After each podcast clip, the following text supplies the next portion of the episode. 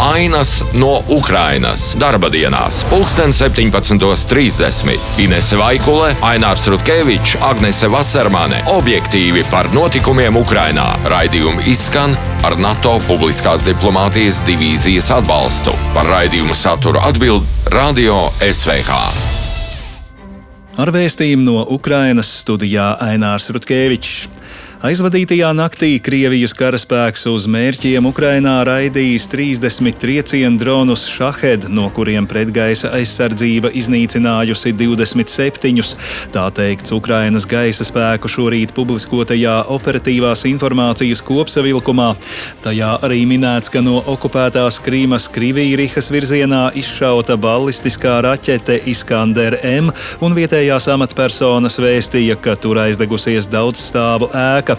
Savukārt triecienu dronu uzbrukumā Ukrainas rietumu pilsētā Ļvivā šodien nogalināts viens cilvēks un vēl viens ievainots. Tā paziņoja Ļvivas mērs Andrijs Sadovijs. Saskaņā ar viņa vēstīto uzbrukumā sagrautas trīs noliktavas, kurās tika glabāti logi un sadzīves ķīmija.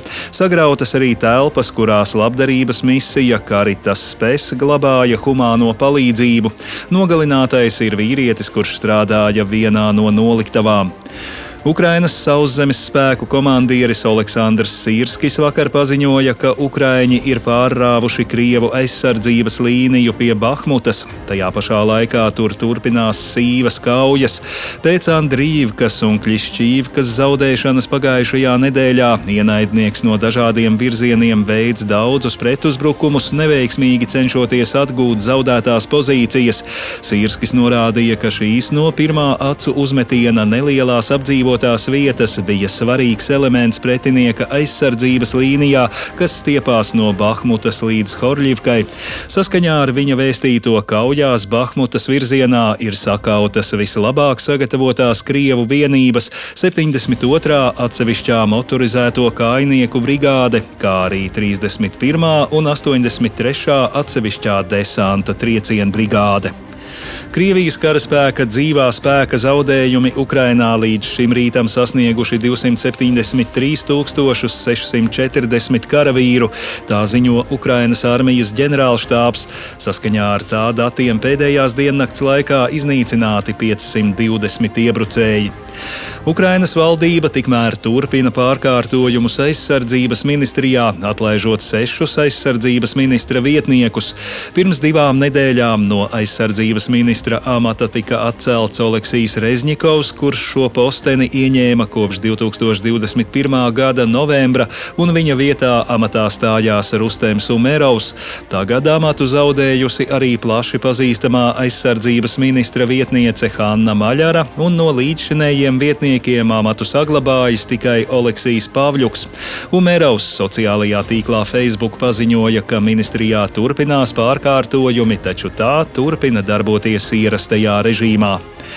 Ukraina iesniegusi prasību pret Poliju, Slovākiju un Ungāriju Pasaules tirdzniecības organizācijā par šo valstu saglabātajiem lauksaimniecības preču ieviešanas ierobežojumiem. Kīva norādījusi, ka šādi aizsargā savus lauksaimniekus un cer, ka šis pieteikums liks valstīm mainīt nostāju un tiesāties tomēr nenāksies bet Ukrainas prezidents Volodimirs Zelenskis vakar ieradās Ņujorkā, lai šodien teiktu runu ANO ģenerālajā asamblējā un Vašingtonā tiktos ar ASV prezidentu Džo Baidenu.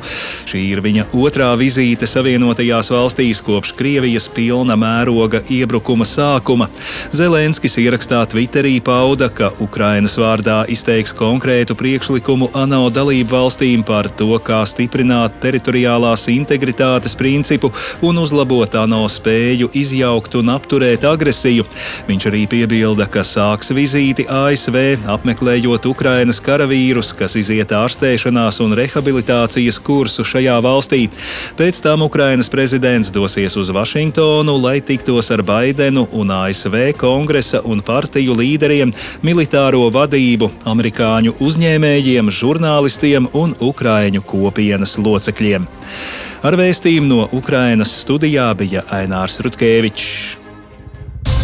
Tās bija ainas no Ukrainas. Situācijas izpratne ir spēcīga atbalsta pamats. Raidījumi izskan ar NATO publiskās diplomātijas divīzijas atbalstu.